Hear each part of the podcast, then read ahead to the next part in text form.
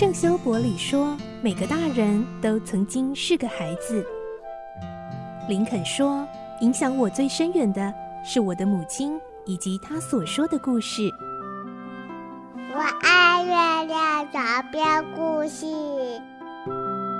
晚安，月亮床边故事。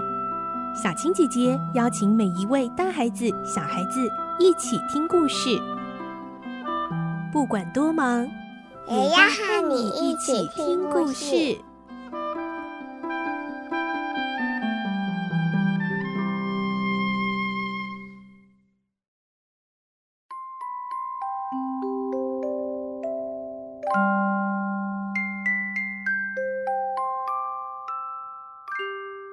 晚安，欢迎你和我们一起听故事。我是小青姐姐。这个星期我们继续听《孤雏类》的故事，今天是三十七集喽。上星期我们听到奥利弗在豪宅休息午睡的时候，似乎朦朦胧胧看见了费琴和一个陌生男子的身影，后来还逃走了。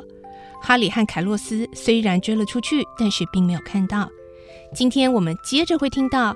奥利弗看见费琴的这件事惊动了豪宅的人，大家担心，如果奥利弗在这里的事情被发现，是不是会有危险？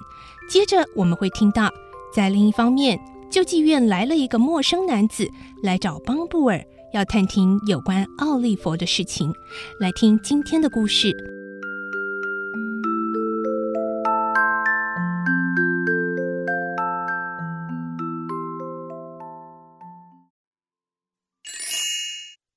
孤雏泪》三十七集，陌生男子。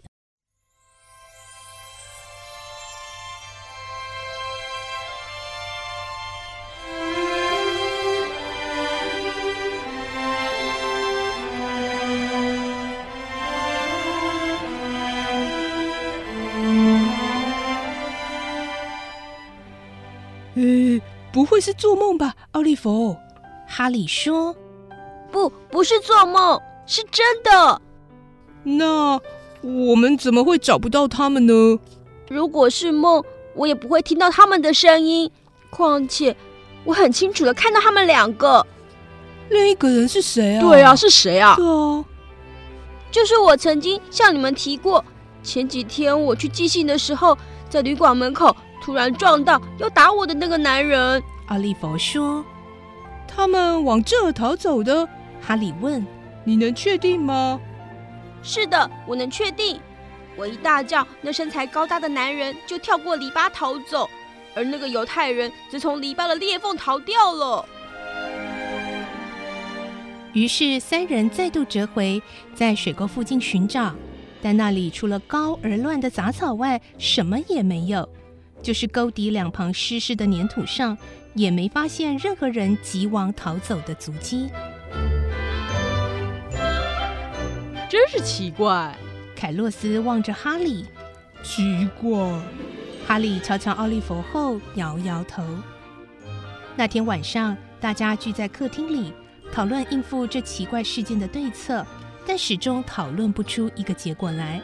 最后，梅丽夫人和罗斯都认为奥利弗的处境很危险，打算让奥利弗到远地去旅行一段时间。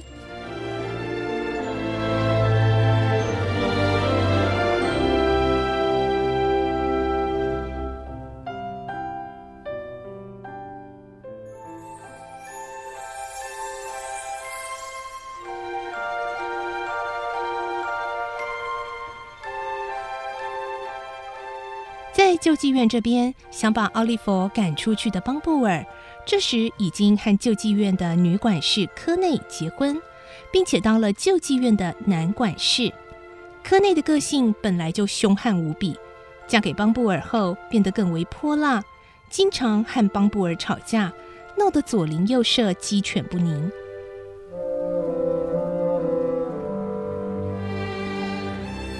这一天，邦布尔夫妇又为了一点芝麻小事大吵大闹，最后邦布尔太太给了邦布尔一记耳光。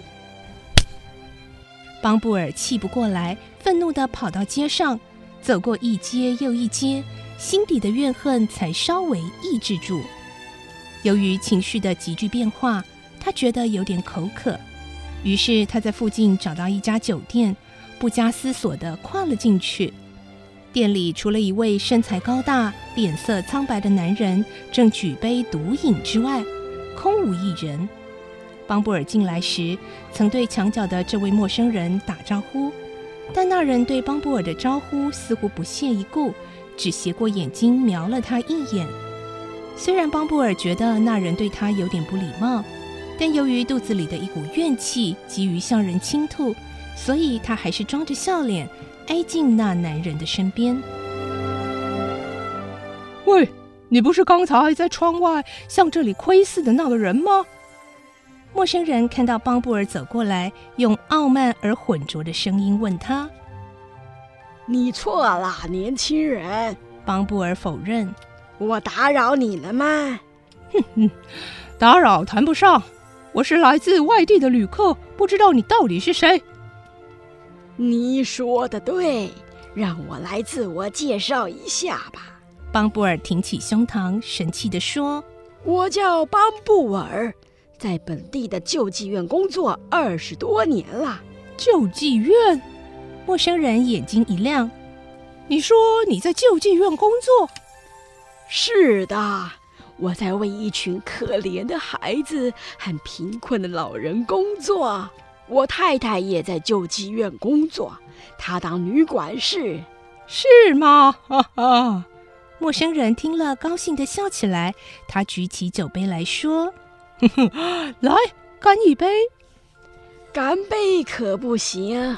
邦布尔也举起杯子：“我酒量不好。”不要客气。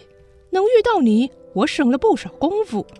实不相瞒，我有事要到救济院去，希望你能告诉我一些事情。我不会让你白费力气的。这数目虽然不大，哈，喏，请你先把它收起来。他一边说，一边掏出两枚金币，放在邦布尔前面的桌上，好像不愿让金币撞出叮当声，以免被其他人听到。邦布尔很快地把那两枚金币放进口袋里。这是很久以前的事了，陌生人继续说：“我想请你回忆一下，大约是让我算算，是十二年前的事情。”哦，那真是很久以前啦。时间是一个寒冷的冬夜，地点就在你所服务的救济院里。嗯。邦布尔点点头，像是告诉陌生人，他已经把脑筋转到那个时候。然后呢？一个年轻的女乞丐在她死前生下了一个小鬼。陌生人的语气越来越粗暴，但邦布尔喝了一口酒，看在那两枚金币的份上，还是仔细的听着。